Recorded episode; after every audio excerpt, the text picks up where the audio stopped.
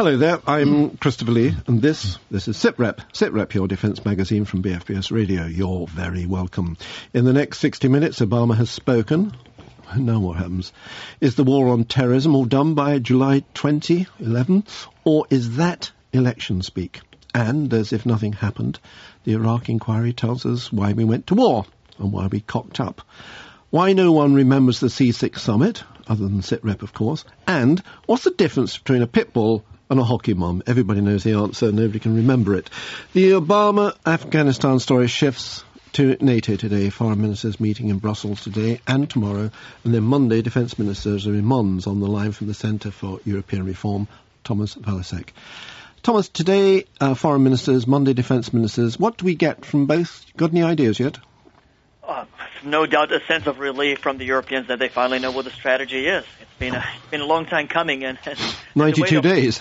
Pardon me? 92 days. Indeed, indeed. And, and the weight matters. The, I'm not just being cute. The, the reality is the weight matters because, of course, um, a lot of us, most of us, have been waiting with our own strategy reviews until uh, President Obama unveils his. And, and it is a reality that because it's taken so long to unveil the new U.S. strategy, an awful lot of Europeans have uh, have um, their feet have grown cold uh, in the meantime. So the the delay will have an impact on European willingness to send forces to Afghanistan.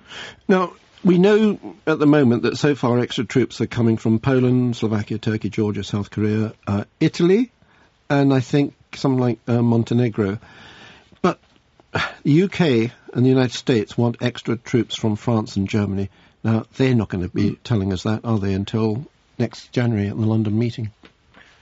By the sounds of it, that, that's the case. Uh, there's really two, uh, two perspectives to take on the issue. One is short and one is long term. In the short term, of course, the Americans can do the search largely by themselves. Um, uh, the 30,000 troops they send uh, is likely to dwarf any future European contributions. The, the long-term question, though, is why should the Americans take uh, or continue to take NATO seriously if if uh, if they have to always contribute a disproportionate share of the forces in the future? That's of course not a criticism that applies to to the United Kingdom, Holland, or Denmark, or or the Central European countries that have sent proportionally to their GDP and population an awful lot of soldiers to Afghanistan. But it is a case that. Uh, that most of the uh, European members of NATO are, are not paying nearly as much attention to Afghanistan as as uh, the uh, Britain, uh, London, uh, Washington, or uh, or The Hague, uh, and that is affecting America's willingness to run things through NATO in the future. Yeah, John Thomas, I was listening yesterday yesterday morning to uh, NATO Secretary General um, Anders Fogh uh, Rasmussen, and he said, you know, this is not just America's war. Now, that's way I heard it. The problem is that many NATO members think that's exactly what it is. It's America's war. Of course, and, and that, that problem is partly, of course, of, of President Obama's uh, making. As I said, uh, he has taken so long to, to think through the uh, uh, the new strategy um, that he has inadvertently sent a signal to the Europeans that uh, that America matters more than than others. Uh, that uh, that he's going to willing to make them wait, uh, and that, of course. Uh, says an awful lot about the, the role the Europeans uh, and other NATO allies uh, play in, in American thinking about Afghanistan. So they themselves are partly guilty of, of propagating that, uh, that unfortunate uh, sense. I was also thinking that the um, that NATO just doesn't sit there and wait for um, President Obama to speak, and they've got other things on their mind. I was reading something of yours, I think, uh, on the NATO-Russian relations problem. That's pertinent to the Afghanistan debate, but the outcome is likely to be different, isn't it? Uh, correct. Those, those issues are related, even even if indirectly. But it is a case that. Um, not all NATO allies worry about the same things. Where you where you stand depends on where you sit, and of course, uh, uh, where the Central and Northern European allies stand is is that they are they worry about Russia. They um, they think that uh, Russia's increasingly uh, assertive behavior may bring it into a confrontation with NATO, and they are demanding that the alliance takes these worries take these worries seriously and start and, and put in place defensive measures, plans, exercises, infrastructure to prepare for the possibility. The link to Afghanistan is simple, uh, and, and the Norwegians have made it particularly eloquently. They say it is going to be increasingly difficult for us to explain to the public why we need forces in Afghanistan. And of course, the Norwegians have, uh, uh, relative to their population, an awful lot of forces in Afghanistan. But it is going to be increasingly difficult to sustain that if NATO is not seen as doing something for our own security. And that's really the debate within NATO. One also that influences very heavily the talks on the new NATO strategic concept. How do we balance these competing, these different uh, interests and, and, priorities of the various NATO allies. Thomas, Thomas Valasek, thank you very much indeed. Now, a lot of talk in the UK media, um, it seems to me that this morning and in the later papers yesterday, are not supporting the Afghanistan operation. And how has the Obama and Brown announcements gone down with the UK media? With me, senior global radio news correspondent Christopher Walker. Um, Christopher, if I said to you, what are the papers saying, you'd tell me a heck of a lot um, because apart from apart from, I'm just looking at the sort of papers you've got there and the, and the highlights everybody's got a big opinion, and it's not all, all pro Obama, is it? No, uh, very uh, cynical, I would say, on the whole. Uh, I thought perhaps the the remark that summed it up best was Simon Jenkins in who, The Guardian, who wrote uh, also the best book on the Falklands War, and he said uh, all all that matters now is finding an acceptable smokescreen, something along the lines of surge, bribe, and leave. The question is how many corpses will that take. Well, that was, you know, not him, not Mr. Jenkins out on a limb, but a fairly uh, common view. The, guy, the, the leader article in The Guardian I thought was quite clever. It said that Mr. Obama has taken ownership of this war, but by accepting at face value the assumption that Al Qaeda still needs Afghanistan, he could, like bomber Bombardier Yossarian in the book Catch 22, written by Joseph Heller, he would go to crazy to keep on flying more missions and sane if he didn't. But if he was sane, he would have to fly them. So he's completely caught in a catch 22. I suppose even the Telegraph uh, hasn't been as supportive as you might have expected. I think, you know. I mean, you're suggesting that the Telegraph base fundamentally uh, is supportive of the uh, concept of the war. Of the war. But not the, the and new not, Obama not of strategy. Mr. Obama personally, but the fact that he's uh, he's prepared, to, you know, to increase troops. You would have thought the Telegraph be Hmm. behind that. But actually, their headline is quite a strong one in its own right. I thought an exit stra- strategy, not a plan for victory. Yeah. And that's what people have noticed. That date. Which, as you probably noticed, after he delivered the original rather lengthy speech at West Point, uh, including to an audience which included a picture of, of a man reading a book, How Can We Kill Obama? Uh, Osama al Laden in the middle of it, um, was, you know, that he, he's he's going to start pulling out the troops before the campaign for his re-election. Well, Why do you think he's doing that? But that's a terrific message to the Taliban, isn't it? Yeah. We're going to defeat you, but by the way, uh, What, uh, what about the sort of um, uh, the sort of the, the popular newspapers, which presumably are, are are trying to get at middle Middle Britain? Yes, uh, the Daily Mirror, which is, uh, you know, uh, the Labour supporting paper, if there are, and very much read by uh, the by British the forces. troops. Yes, their thing is it's the final ga- uh, the final gamble. Um, maybe next year or the latest the year after, we'll be able to look back and say December 2009 was a turning point.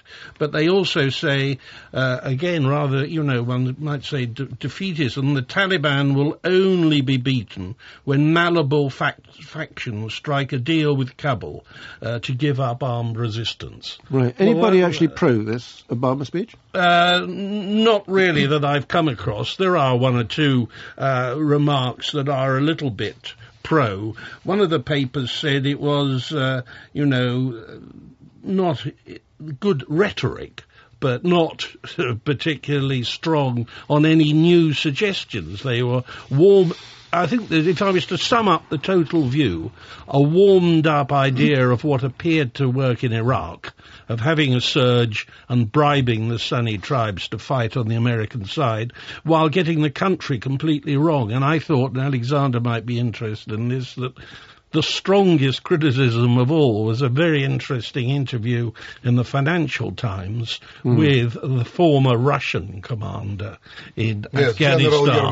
Yeah, and it's, uh, I mean, it just, it was withering, really, you know. What are these people doing? We had 300,000 men there, and we couldn't do anything out of them, including 120,000. Well, he, Right. Well, um, the Alexander who's talking about is the former Kremlin foreign policy advisor, Alexander Nekrasov, has just joined us in the studio with Dr. Martin McCauley, the global analyst at uh, University College London.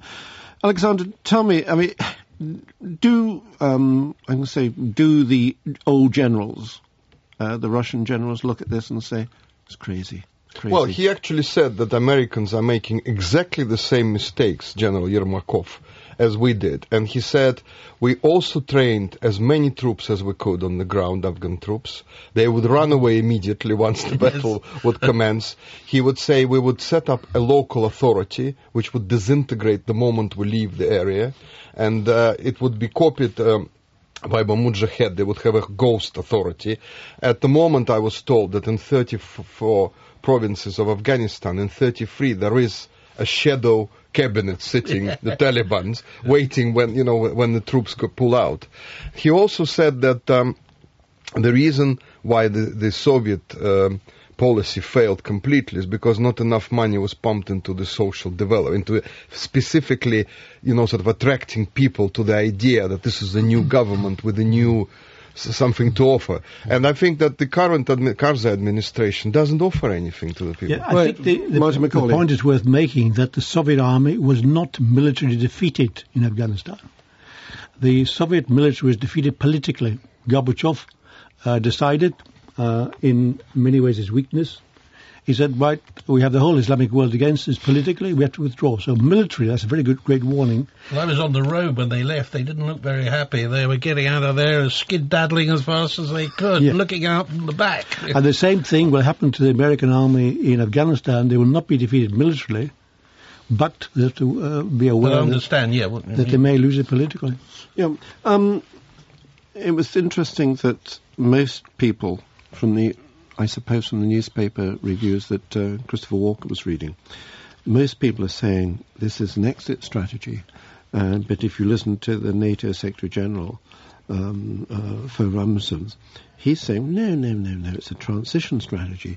Um, I mean, it's, it's, it's, garbage, isn't it, uh, Christopher? Well, I would have thought so. Tra- transition to these gentlemen that Alexander and Martin have brought up. Uh, I mean, don't forget that your one white hope is President Karzai, who's just won a patently diddled election, which he everybody's admitted was diddled. I mean, there's no sort of replacement for him, shadow, honest yeah, but the, man. The main point about mm. Obama's speech was it was a political speech. It was not a military speech. Uh, it addressed the American people. It, it appealed to patriotism. Uh, he went back over the history. It was a good speech, wasn't it? It was a very good speech. Went over the history of it and so on, and that's all pulled together and so on. In other words, a political speech. If it had been a military speech, he would have said, right, the success will come in the social and economic development, education, because the uh, uh, soldiers and uh, the police are illiterate. Okay, let me give you this one. They can't read an ID. Uh, he says, uh, or the, or, the, president said, in July uh, 2011, that's when they'll start to, the withdrawal because they believe the handover will be starting to work. Now, we actually know that nobody really knows whether that's true or not because you can't know whether it's true. We're also being told that come December next year, so 12 months from now, that the president may sort of rethink this. Now, I offer you this date. It is the 10th of March, and it is 2012. And on the 10th of March 2012, we see the first C5s landing in uh, America, and coming out of the back are the first lot of American troops. Because two days later, it is the New Hampshire primary, and that is the biggest date, uh, apart from the uh, the Arkansas or whatever it's called caucus. That is the mm. biggest date in uh, President Obama's mind at the moment. But isn't that the cynicism of it all? No, won't it? But won't it depend how many planes have landed earlier with coffins of American young men in? Uh, if he's proved that his surge they don't tactics, film them. Well, I mean, they may not film them, but people are aware of the numbers. If it's proved that his tactics of sending in 30,000 more soldiers, which was a little bit of a fudge, not as many as the army wanted, but, you know, more than some people thought he might, uh, has failed, I don't think just flying home a couple of token planes just before the primary is going to do him a lot of good. I think, well, John McCain was interviewed last night and he made John McCain, who, who who who could have been president. In other words, if people had voted for him, if you'd been president, what would you have done? Uh, type mm. of question.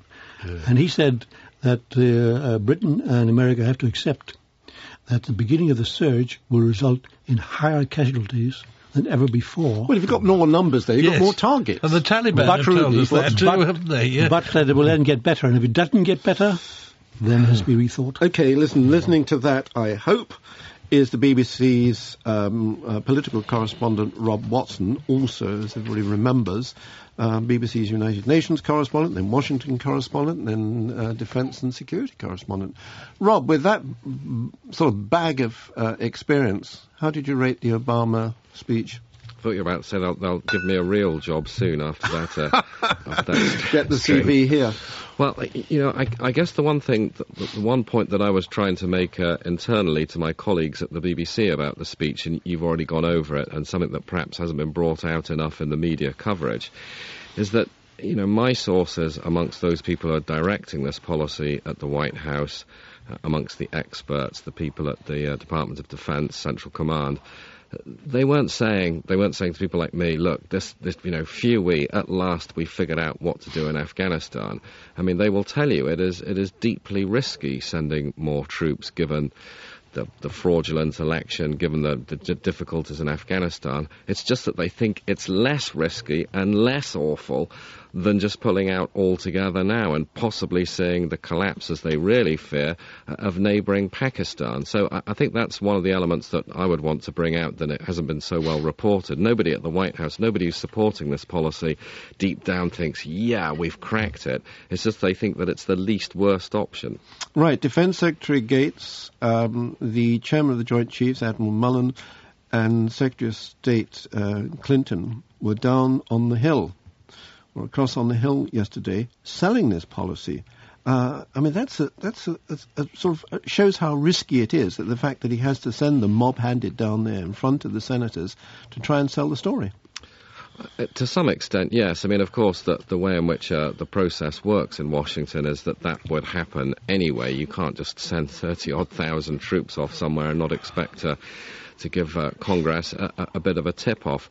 Whether it works or not is another matter. And again, I, I- come back to this point. A lot of people have been analysing so, what was the speech like? How did Gates and Clinton do in front of Congress? And always in the back of my mind is Iraq. And when I was in Washington, that the White House were constantly berating us that the media coverage of what was happening in Iraq was way too negative. But of course, everything changed when the policy changed and more troops went and the surge worked to some extent and violence went down. My, my point being that you can have all the analysis you like of, of this speech and all the discussion, but the only thing that's going to turn around public and political opinion in the United States, Britain, and other NATO countries is if things get better on the ground. Nothing else is going to do it. Hmm. Just be, before we move on to Iraq, um, my impression of the speech, and then and, and I sat watching it on television here in the UK, was that it was a, a pretty wonderful speech. Not so much on Afghanistan, but it was President Obama defining what he thought America is. Well, he is a class act. What, can one say? Uh, uh, he he has that ability, and, and Bill Clinton had it with some lines, and and indeed with, but, but, uh, George Bush also had it. That ability to sort of set out what is it that America is all about. I remember Bill Clinton once saying, "There's nothing, there's nothing, uh, there's nothing wrong with America that what's right about America can't put right." Something line to that effect, and. And, and, and Obama has that ability as well. There's, there's no doubt about it. He, he is a class act. But again, I, I go back to this point that you know, nobody disputes that he's very good at explaining what America is about. Nobody disputes that he's very good at delivering a speech. But again, on this issue of Afghanistan, it, it really will depend on people being able to say, yeah, you know what, even the dimmest journalist can say, hmm, things are a bit better by now. And until that happens, I, I'm not sure that anything else much counts. Yeah. Just last quick question: Why um, why did it take 92 days to come up with this? It's a very good question. I, I mean, I think part of it, of course, just on a logistical and rather boring, tedious level, is it's just a complicated process sticking policy together in Washington. You've got an awful lot of actors, and clearly in this case, some of them pulling in very, very different directions. But, but I guess that, that the bottom line is that uh, President Obama has realized that this is a decision that could make or break his presidency. One always wants to be careful about overstating these things, and therefore it's not something that he wanted to consider lightly. And, and I think, again, it goes back to the point that I made at the beginning. One of the reasons why this decision was so difficult to take and took so long is that they're not choosing between one option where you think, yeah, got it, and another one where you think, no, that's terrible. They're all very, very difficult and risky options. Mm. Now to Iraq, or the Chilcot inquiry, sitting still to examine the UK involvement in that war from before it started to the present time. Um, an interesting week today, um, Rob. Uh, the then Chief of the Defence Staff, Admiral Lord Lord Boyce, interesting stuff to say about what the Americans thought when uh, he said, well, we've got to put this through the de- uh, democratic process. Uh, absolutely. He's really stuck the boot in, Lord, Lord Boyce. There's absolutely no doubt about it. And he's stuck the boot in on a, on a number of fronts. But uh, in general, this week, we've moved on from what we were doing last week, which, which was looking at the, the diplomacy and the sort of origins of the war. When did the policy change?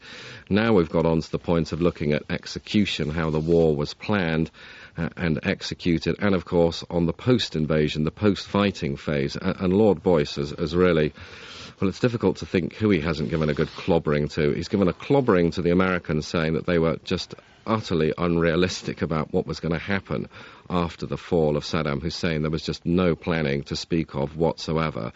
He's also critical of British politicians, and in particular, of, I guess, of the Prime Minister, Tony Blair, then Prime Minister, and Geoff Hoon, for, for nodding, not allowing him uh, the time to do the proper military planning before the invasion because they didn't want it to leak out and therefore scare everybody at the United Nations. And then thirdly, uh, Lord Boyce and um, Sir Kevin Tebbit, who was the uh, at the Ministry of Defence, have really got a good kicking to DFID and Clare Short, saying that once the invasion was this is the overseas development. Uh, yeah, uh, there was a real kicking in the sense of saying we, you know, we tried to get them to, to help out once we were there in Basra, and they didn't think that the people were poor enough. This uh, this Chilcot inquiry, which some people said, oh, waste of time, it, it's, it's not a waste of time, is it? Well, certainly not a waste of time for, for journalists, that's for sure. But, but I mean, to, to answer the question more seriously, it's not a waste of time in that it's taken it's taking this big view. It's not just a specific issue like intelligence or a, a, one or two things that have gone wrong. It's looking at the big picture, and in that sense, it's very valuable. And all the people who have appeared so far have been key players, and they've really got into the weeds there.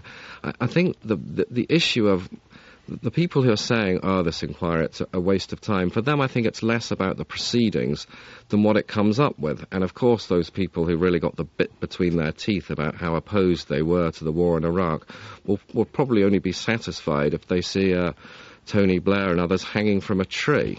Uh, uh, and, and, and, even those who are a bit less kind of rabid in their opposition, uh, I, mean, I think that their danger, for them, it's not so much the proceedings, but it, it'll be in the conclusions of the report. So, in other words, there is a fear among some that you could have all these kind of frank and extraordinary and interesting exchanges, but at the end you get a sort of civil service speak report in which um, everybody get, gets away scot free. Right. Rob Watson, thank you very much indeed. Christopher Walk, I don't know how many of these sort of inquiry things you sat through, um, but it, it strikes me that the evidence on most inquiries, we actually don't normally take as much notice as we're taking of this one. No, you, I think you were quite right. Everybody was pretty dismissive before it started, and now you know you've got to book your seat early because you don't know what's going to happen. every day there's been. I agree with you about Boyce uh, and then with Rob, but I mean there's also been other fascinating stuff, and we've we've hardly got started yet. What's going to happen when uh, after the fascinating stuff and the people doing the questioning, who I, I think you know uh, the former Moscow ambassador Lyne has been very so Rod Lyne. Sir Rod Lyne has been very impressive and showing himself to be quite a good hard questioner. When they've got all, when Blair comes, I think the point is that well, the, ev- the evidence will have no, no. Blair, Tony Blair, Tony Blair will, he will answer, come. Will answer Martin. every question by saying, "I believed that. I was absolutely convinced that." What at the time? At the time, and all the evidence pointed to that, and I believed that, and I was absolutely convinced. And What can you say to that? You can Well, say you now. can say, you you know, did you get an O level? I mean, it's Yeah. a fairly. If he believed that guff, Yes, that's what uh, he's how going did he run the country going for to- twelve years? That's how he's going to or, spi- uh, uh, get round the questions. Alexandra, I have to tell um, listeners that Alexandra also is the editor in chief of uh, Stirring Trouble Internationally, um, a, a rather satirical website. It is a satirical website. Well, it is a satirical website. What have you been saying in your website about this, if anything? Well, we had uh, uh, a sort of a one response, but let's see, let's wait and see what happens. But I think that That's very generous on that, your website. that, that basically what we have here is this: um, nothing of any sensation, no sensations are happening. I don't understand why some people are saying wonderful stuff. What we are witnessing here is that some people are now now know how this whole political process unravels, and many people are, are wondering. Why on earth is this happening? There's no communication between the capitals. You know, the, the ambassador says one thing, the government says no, no, no, we're doing another thing.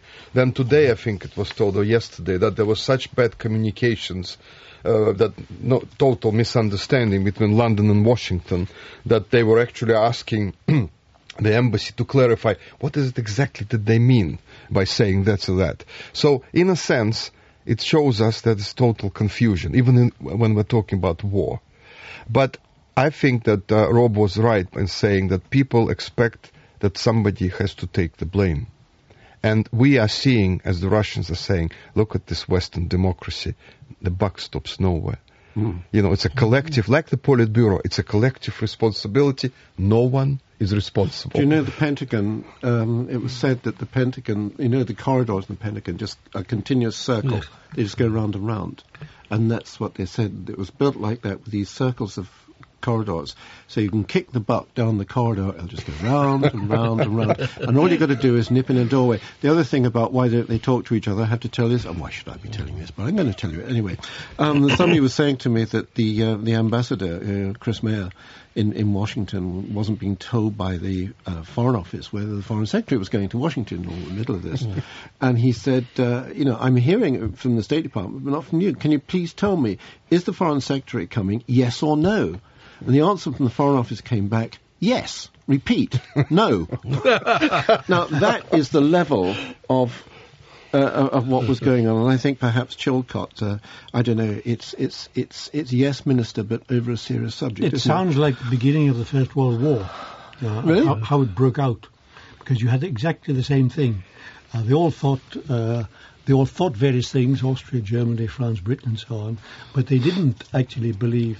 That they didn't. What they believed was not correct, and it was all mis- misconception. And they didn't communicate. Well, they all thought it was going to be all right because Wilhelm, and they ended Kaiser up- Wilhelm, was on his yacht in the Baltic. Yeah, and they started a world war. So uh, this is the way war starts. Okay, I'm going to tell you uh, uh, a war that didn't start was the war over the yachtsmen, uh, the five y- yachties who, um, who who went adrift into Iranian uh, um, territorial waters. They were nicked for five days, six days. They'd been there, and then suddenly. and they door. kept their fancy haircuts. Have you noticed? Yeah. That you know, there's all this gel and everything. That's right. That's That's But you right. know, the, I mean, the answer was blown wide apart last night by an Iranian who said, uh, "I think you, you know, the questioner has got it a little bit wrong. The whole point was this yacht was owned by the King of Bahrain." And they, what the one thing that the Iranians don't want to do is upset Bahrain at the moment. So Come on, the tell me why. Tell when me the why. king, well, I mean, it's a regional power. They want to get on with them. Bahrain has and it money. was the Brits were just thought to be minor players in it. Bah- Bahrain But you know that the word in money. Moscow is that the Chinese told uh, Obama when he came on that visit, look, we are monitoring Iran. Stop this rubbish. Stop playing games. They don't have the bomb. When they'll have, we'll tell you. And this is ru- a rumor going on. But have you noticed how the rhetoric became sort of, you know, more relaxed after that visit? You know, we're not going to bomb. Nobody's talking. We're going to bomb them mm. tomorrow or something. I think something is happening behind the scenes, and now we see the Chinese. Well, wait a flexing minute. their One, last very quick thing, because yes. we've been knocking the Foreign Office all day. But That's good. The fact is, we have got an embassy in Tehran with a rather good ambassador, and he was doing genuine. I think it's Sir Guy Adams, Right. and his father used to be in Cairo, and I think they're doing, you know, good legwork. Whereas the Americans had these, uh, their hikers. They've got to rely on the Swiss, you know, putting the cuckoo clocks away for lunch and going over there and talking. They've got nobody on the ground, and their men are still inside. Well, I tell you what, they're relying on the Swiss. Fascinating this week that the Swiss Parliament passed a law banning uh, Islamic minarets. Minarets. Now that's That not was a a, referendum. A referendum. a referendum. It Yeah. was not Parliament. Well, they Parliament, passed a law after the Parliament referendum. will have to overturn it. Okay, here we go. We're coming up to well, half past the hour. It's 4.30 almost. You're listening to SITREP from BFBS Radio with me, Christopher Lee. If you've missed anything so far, just go to bfbs.com forward slash SITREP and listen again. You can even try podcasting. Now, SITREP Overheard. It's the part of the program when we think aloud about things you wouldn't believe we've been thinking before that, but we think aloud about things that concern you but don't always come on your radar, like what's the difference between a pit bull and a hockey mom? Christopher Walker, what's the difference between a pit bull and a hockey mom? I'm not reading my script. Lipstick. Lipstick. That, of, of course, from SITREP's famous favourite hockey mom, Sarah Palin. If you've got a favourite Sarah Palin uh, quote, do email us, won't you? Uh, love to hear from you on that. You can get us at bfbs.com forward slash SITREP or, or somewhere like that. You'll get through to us. Uh, tell me, Martin, you're in and out of the United States a lot. Palin, Sarah Palin. Why is she They still popular? Why? They she just failed. they just no, they just love her because she comes across as the type of mom next door, and everybody can relate Go to her. on, we're especially like a the mum like that next door. especially the women can relate to her. And what the American uh, population doesn't like, American voter doesn't like, is a clever intellectual politician. They hate them and they always vote them down. So therefore, if you want to be elected, you have to be uh, somewhere in the middle. And Sarah Palin is pitching for the middle. Now she's the bottom coming up. Uh, You mean the Republicans? yeah, a- anybody? Not the Americans as such. the Americans as such, they don't like clever politicians. What about Mr. Obama? He's, scra- he's, he scraped in because he pretended that he was a moderate, you see. And But I'll tell you, it's interesting is uh, saying that. You know, what about Obama? Because a lot of Democrats are now again him because over this policy on, on his after his speech. There's a lot of the Demo, Democrat uh, supporters were saying, no, no, no, no, no. Well, this Michael Moore started. He's gone that. left. The, produ- the, the, the director, the Yeah. film director, he went for him big time. Yeah. I'm very Is that dis- important? Well, because he's sort of the voice of the left of the uh, in America. America doesn't have a left. Well, It has a liberal. Well, yes, but Michael Moore is one of those people who, who represents that liberal view, and he really went for him after. How the many speech. votes does he get? I mean, can he can he bring? Well, uh, Michael Moore actually brings votes because of his films. I mean, his films are very popular. tell us a film. Well, I mean, this capitalism, I forgot its name, is the recent one I saw it about capitalism being not a not a good system. I don't remember. I don't remember Listen, film's name. The capitalism I- about not Sarah Palin she's never going to be, uh, you know, in the White House. No, she's never going to be There's president. no chance. But you she But she might be on television as a very good, sh- you know. she'd be very, very good host. for the Republicans. Uh, I mean, what I'm trying to get at here, Martin, is that Sarah Palin. You want us to describe the photograph of her in her on the front of Newsweek? No, I in don't. Those? No, I, no, I don't. No, I What's don't. her secret? No, no, no. I, I'm, I'm, I mean, I like this idea that somebody can say what's the difference between a pit bull and a hockey mom and its lipstick. I like, as we reported last week, she says, you know, if you're in a husky team, if you're not the front husky, then the view is just the same. I like that sort of thing because people report it. What I'm trying to get at is what is it about American politics at the moment? What is it about America that can keep a Sarah Palin running on front covers of Newsweek, can keep her running? She's got a book, I know, at the moment, so she's got a publicity. Well, she's going around America in a coach with a picture on the Yeah, front. selling- she's a former beauty queen. and selling and millions. she's politically totally incorrect. Those Yeah. three things are quite helpful. So what does it tell us about America? Well, they're you- getting fed up with these. Yeah, but we've got to understand this, haven't we? Hillary Yeah, you've got to understand Clintons, that. you know. Well, Amer- American politics at present is in crisis. Uh, the whole economic system, where markets are rational, and we know how to run the world economy, and all you've got to do is follow American example. That's been exploded. Uh, if you look at Afghanistan and Iraq and Iran and North Korea, suddenly um, our military might doesn't seem to have any impact. And the Middle East, And the, can't Mi- do the Middle. East, that's dreadful. So what does the average American say? Uh, there's something wrong here.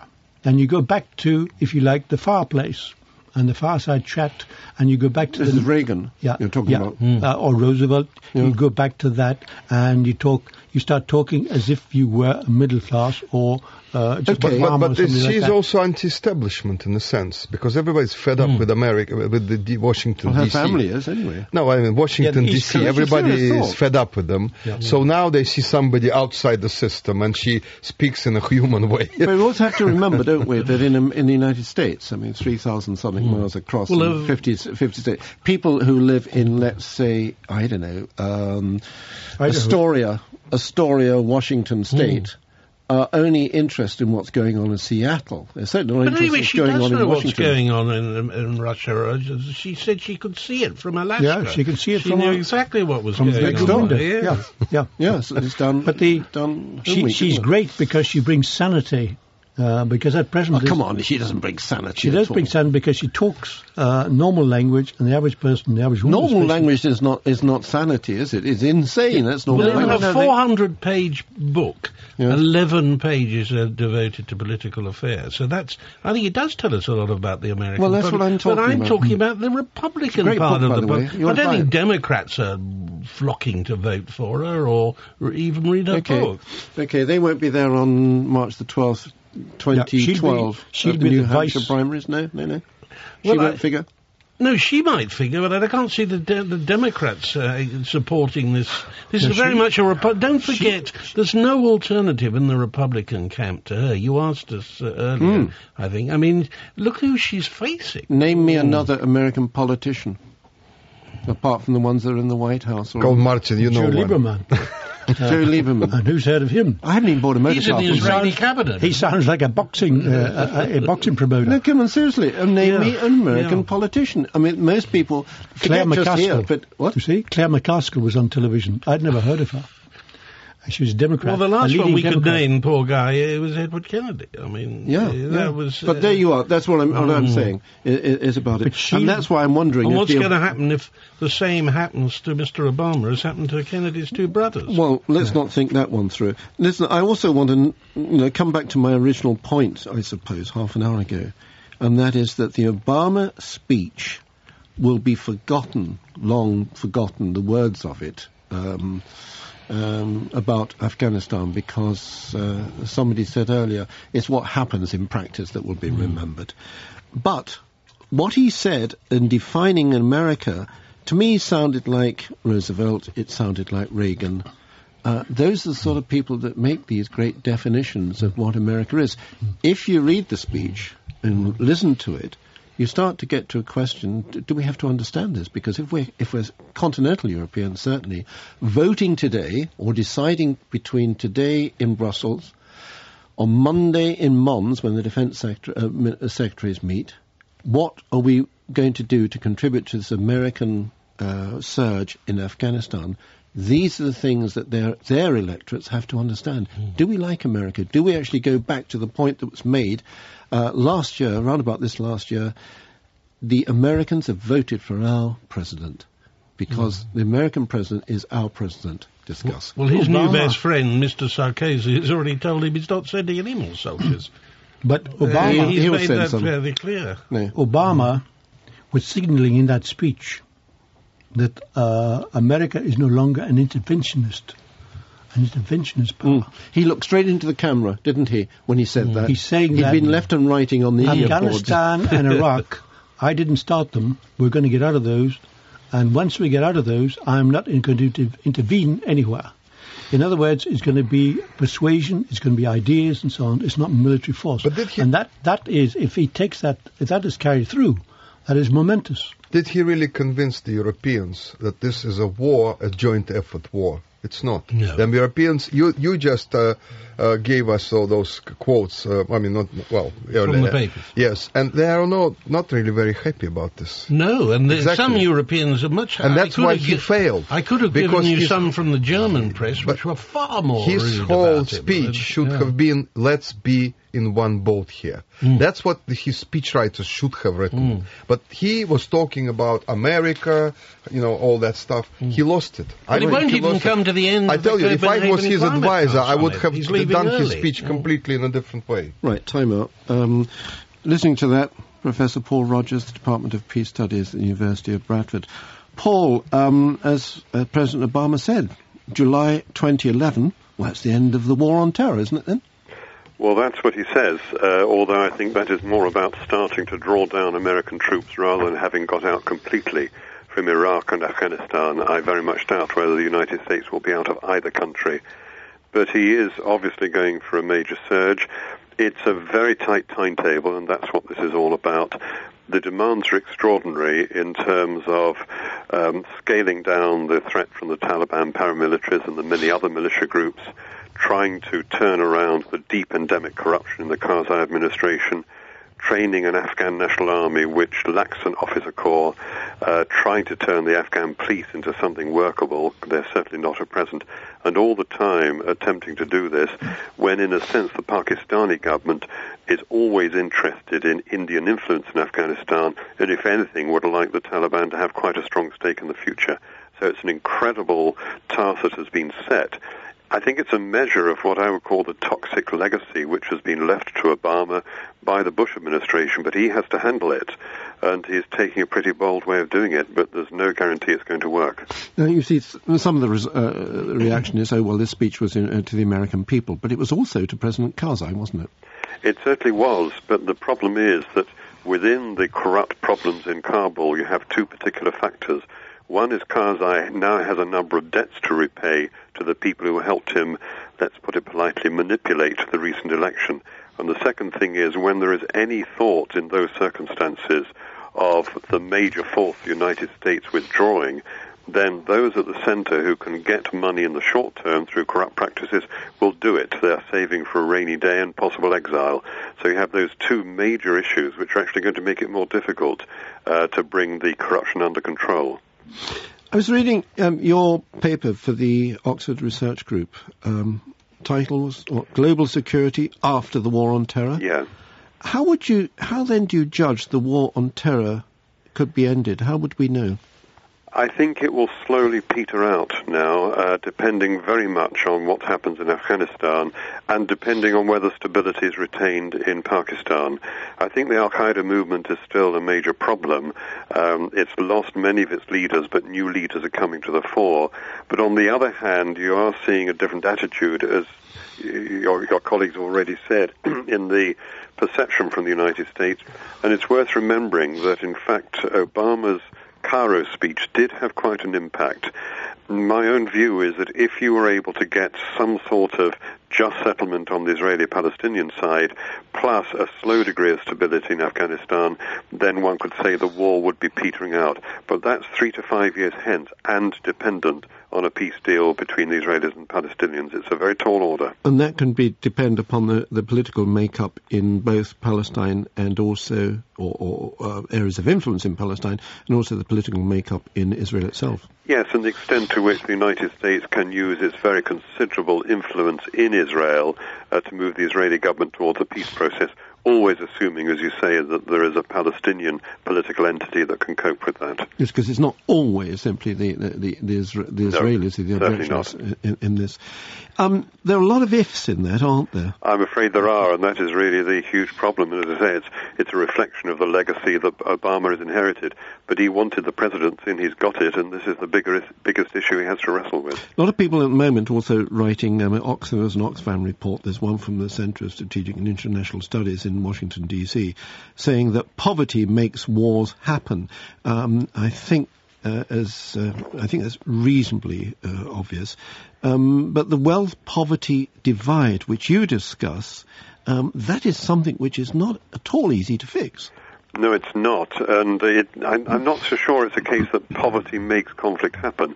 Marginalization certainly does.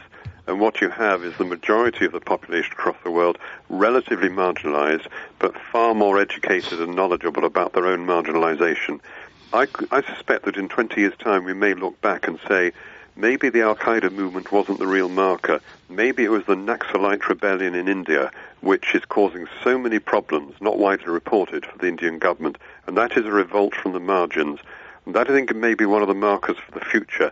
And in a sense, if we think that one can control things by, if need be, military force, that may be mistaken in an era of increasing irregular warfare. Yeah, and if you said to most people, well, there's quite a Maoist uh, rebellion or terrorist organization in India, they'd look at it as if you were daft. Absolutely, but more than half of all the states in India are now affected by the Naxalite rebellion.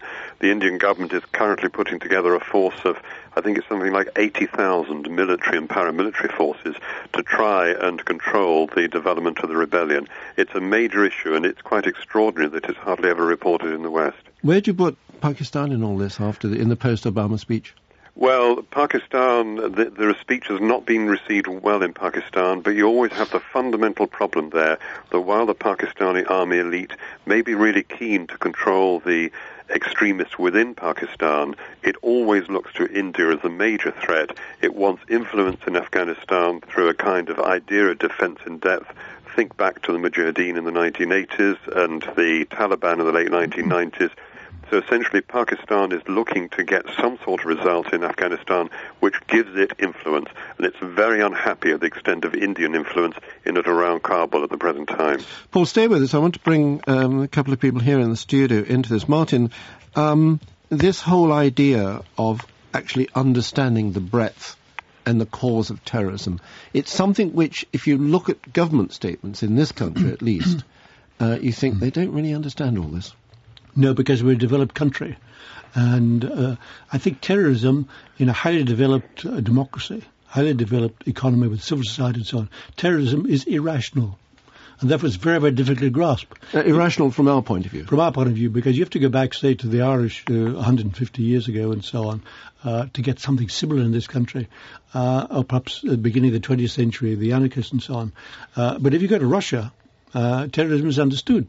It's it's in the genes because if you like, European terrorism really develops in Russia in the 19th century, and and it becomes then Spain as well. Spain was highly developed with the anarchists, with terrorism and so on. Now those countries can understand terrorism, but uh, I think we. And the French, to a certain extent, yes, but and the Germans, to a certain extent, we have great difficulty, and I think the Americans have great difficulty because they see terrorism as totally irrational because they, they see it doesn't it doesn't go anywhere. It starts and it ends, and these people destroy themselves, and attempt, they have no uh, agenda except destroying the state. It's the belief belief that if you destroy uh, uh, a, a, functioning government and a functioning state, then it will collapse, and out of that, phoenix-like, you'll have a better state. Paul, there is a point here um, that we have to distinguish between our seemingly modern definition of terrorism or perception of terrorism some of the ones that Martin was talking about there. Because mostly in hi- history, terrorism has been against a particular state or organ- society, but now it is supposedly international. Yes, it is, uh, and I think this is where to some extent you would distinguish between the Taliban, which may use terror methods but is essentially an Afghan nationalist movement, and Al Qaeda, which is much more of a transnational phenomenon which certainly uses terror as part of its aims. But remember, Al Qaeda is a political entity. It's an unusual one because based on a religious belief, it is seen it sees itself as very long term. It works on a time scale entirely differently to normal political revolutions.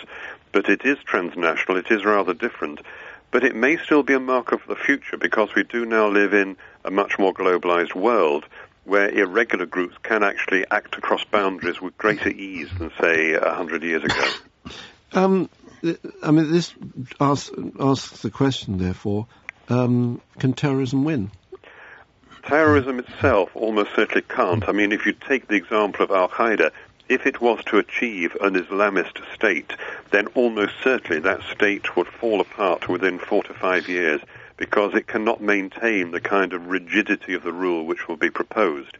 But one also has to appreciate that the borderline between irregular warfare and terrorism and insurgency, that certainly can win in particular conflicts, and there are many examples of that in history. If not winning, then at least achieving a changed political settlement as a result of the impact of the activities undertaken. Paul Rogers, thank you very much indeed. Christopher Walker, Northern Ireland is a perfect example, or is it that a, a terrorist group may not have won thinking of Sinn Féin IRA, but it changed the political makeup of, of, of the province. Yes, and I couldn't help uh, thinking when I heard Paul speaking there so lucidly that that great phrase, you know, one man's terrorist is another man's freedom fighter, and uh, that was what Bush. Well, seemed... Mujahideen, freedom fighters. Yes, yep. and what Bush seemed to completely fail to sort of see was that was the case, you know, that you just came out uh, rather like those old cartoons with a fizzing bomb and a black hat and you were a terrorist, but to some people, oh, the, no, no, no, no. I, I, have to tell you, you were then an anarchist. Well, yes. All the great cartoonists call those people anarchists. Yes, but he just branded people as terrorists without thinking. That's right. Why they had become such. Yes. Um, until you understand why they've become it,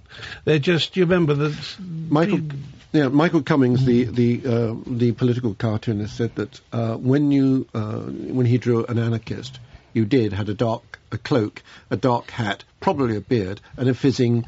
Uh, what is it? Fizzing uh, Christmas pudding uh, in, in your hand. When you do, drew a terrorist, you ha- actually had to give him an armband with his whether you're IRA or whatever on the side, because nobody would understand. Martin, I'm There are two types you. of terrorists. Those who can negotiate, the government can negotiate with, the, the government they are fighting, uh, you can negotiate with and arrive at a settlement.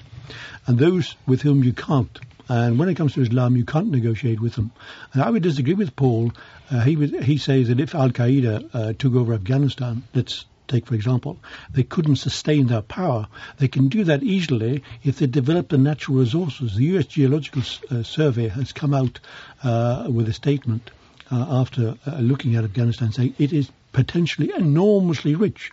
And therefore, all Al Qaeda has to do uh, is, if like the Chinese communists, you have political power, and then you bring in the capitalists who develop the natural resources, and then with that money, you keep yourself in power forever. Right. The big difference between terrorism, uh, Martin mentioned Russian terrorism. This was political terrorism. It was targeted at the state. Wait, Russian, no, to explain when and what. 19th century Russian terrorists would always they they killed the Tsar. One of the Tsars, Alexander II, was murdered by them. They killed generals, governors, and so on. Now, what did this, they want? They they wanted to undermine the state itself. They never hit civilian population ever because they they, they want to run the they, state. They, well, they, wanted to undermine the state and then see what happens in the chaos. So they were anarchists, not terrorists. Well, they yeah. were still terrorists. No, no, no, they used terrorist methods. Believed. But the problem is this: this new generation is criminalized terrorism because the moment you start hitting innocent civilians, you become a criminal because there's no way you can explain to me that you are fighting a political battle and that's why you killed women and children in the underground in London. It doesn't work like this. This is a criminalized group. And that's why I think the current terrorists, they will never win. Because they do not have a system which can be hmm. actually turned into a political machine. It doesn't work like but that. But you remember Mrs. Thatcher said she'd never have the uh, now dead Israeli Prime Minister Menachem Begin crossing into number 10 because, as far as she was concerned, he was still a terrorist. Mm. And uh, there used to be a poster of him that, uh, when he was wanted that used to be uh, floated around the magazines and newspapers with the British price on his head. And um, there, this man became the man who made peace with Egypt. So no, but I'm telling you, the, the difference is the difference is because they were political terrorists. They were not criminalized terrorists. They had a, an well, idea. a lot of uh, whereas here, civilians whereas in the King David whereas the, car, the current terrorists, 47, mm. the current terrorists, they want to create chaos, killing everybody. Right. They don't distinguish. Martin, I was going to say that if you look at the bombing of the Nevsky uh, Express from uh, Moscow to St. Petersburg, last Friday evening, yeah. Uh, and the Chechens, the Islamists, have claimed responsibility. Now let's, for argument's sake, say they were responsible. So why should they do it? You do it to undermine the willpower of the Russian government and the Russian state. If you do that uh, extensively throughout Russia, you undermine the state and the state can collapse. Uh, because it becomes ungovernable. Yes, but the population does not. The population turns against those terrorists. You must understand that's where they lose, because if you see that Nevsky Express uh, explosion, we immediately had a public uh, anger targeted at the terrorists. Why are they killing innocent civilians? Hmm. That's the difference. Christopher, we have to hmm. remember, and taking that, you know, the, the population uh, says no, hmm. um, that when people in Washington this week were comparing the surge in Afghanistan with the surge in Iraq, they were wrong on one particular thing. The surge in Iraq worked because the Sunni civilian population fought alongside the Americans Mm. against Al Qaeda. There's no sign that Pashtuns will fight Yeah. against the Taliban. against the Taliban, and also they fought for money. And the fact that they are now not getting so well paid as they were promised, and the Americans are leaving, could uh, mean that a nest of vipers has been created there. It wasn't as smooth as it looked for the long term. Because Right. the Taliban And the have Tal- the money to pay Yes. the fighters. That's Yeah. another problem. And the the Tal- fighters get more money than the police. I was astonished to learn that uh, the police get 180 dollars a a month, whereas the, these guys get more. They're getting $20 a day. No, 300 something a day. well, that works Um, out the same, doesn't it? And the Taliban are Pushtun. so it Afghan Pashtun. army is Pushtun. So the Karzai is Pushtun. so the police are not necessarily Pashtun. They will No. be recruited from the south. So everybody's got to be Pashtun who's going Yeah. to be controlling the country. Yeah. Otherwise, there's Yeah. no chance of. So the Right. Pushtun control the country. Okay, now it's coming at 5 2, so I want to get on to this one. It's the 3rd of December today here in London. It's probably the 3rd of December again in a lot of places, but 20 years ago on the 3rd of December, that's 1989, the Cold War ended. Sort of.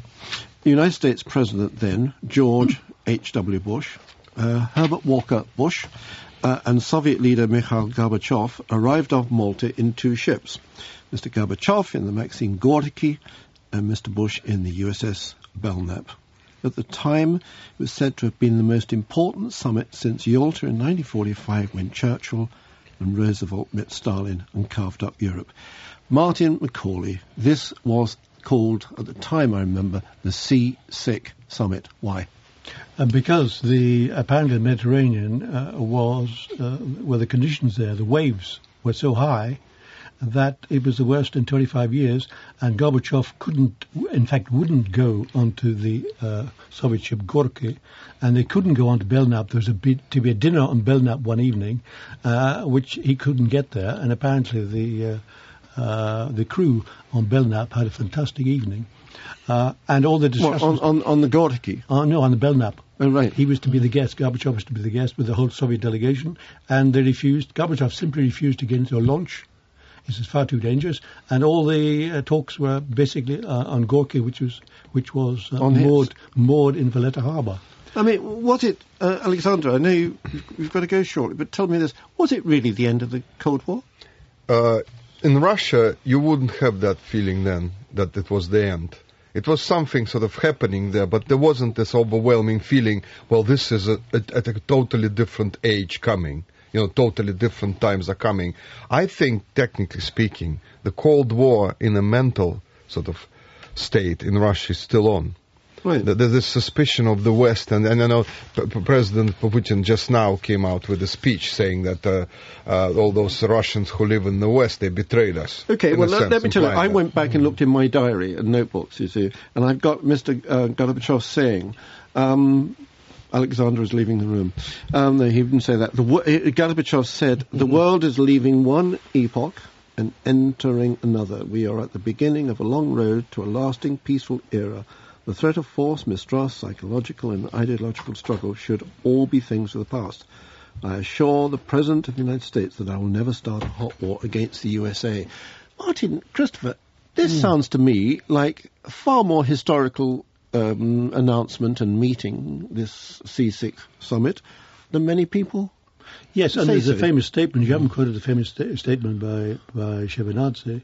We have buried. Hang the on, Edward Shevardnadze was then foreign minister, foreign minister of who, Russia. who was then to uh, resign a, a year later, uh, stating, "We have now buried the Cold War at the bottom of the Mediterranean Sea." Made statements like that. Mrs. Thatcher said that the Cold War ended in 1988. And others regard December 1988 when Gorbachev went to the UN and unilaterally declared that the Soviet armed forces would be reduced by half a million men. They'd be reduced, uh, brought in from Eastern Europe and so on and so on. I- and I- people at the time thought, ah, that's marvelous. Actually, he needed the troops back in, in the Soviet Union because he feared... Afghanistan.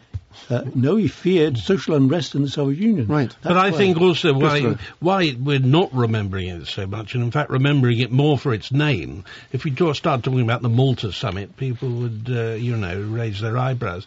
Surely it was the fact that the wall had fallen down, or uh, the Berlin Wall before, that rather overshadowed. That lo- looked just a much few more days- like just a few days Yes, before. well, that looked much more like the end of the Cold War than a couple of guys being seasick on a boat. But off I tell you, can I I just because we haven't got much time? Let me let me try you on this one, Christopher. I was looking at the Bush. Uh, that's uh, George H. W. Herbert Walker Bush uh, um, was then president. I was looking at some of the people on his his delegation. Mm. Paul Wolfowitz, then the United States Defense Policy uh, Undersecretary. Brent Scowcroft at the National Security Advisor, etc. Jack Matlock, the uh, ambassador of yeah. Moscow. These are the guys who were the hawks who took us to war in in Iraq. Well, that's true, but also don't forget that his delegation had, I think, the most consummate U.S. diplomat, James Baker yes. on it. And that, I mean, these he people were there. Then. What? He was Secretary of State then. I thought she was going to say he was sick, but perhaps these other but ones But the were. problem was that the Malta summit uh, decided nothing. It was a great disappointment because it was supposed to be at arms control. Arms control are irrelevant after the Berlin Wall went down. Right. Okay. Well, we're going down now because that's it for this week. My thanks to Christopher Walker, and Martin McCauley and Alexander Nekrasov, if you can hear me on it, in getting into a taxi. Join us here on SITREP next week at 4 o'clock UK time, or you can listen again and podcast anytime you like bfbs.com forward slash sitrep. For now, me, Christopher Lee, and Mary in the Hut. Bye now.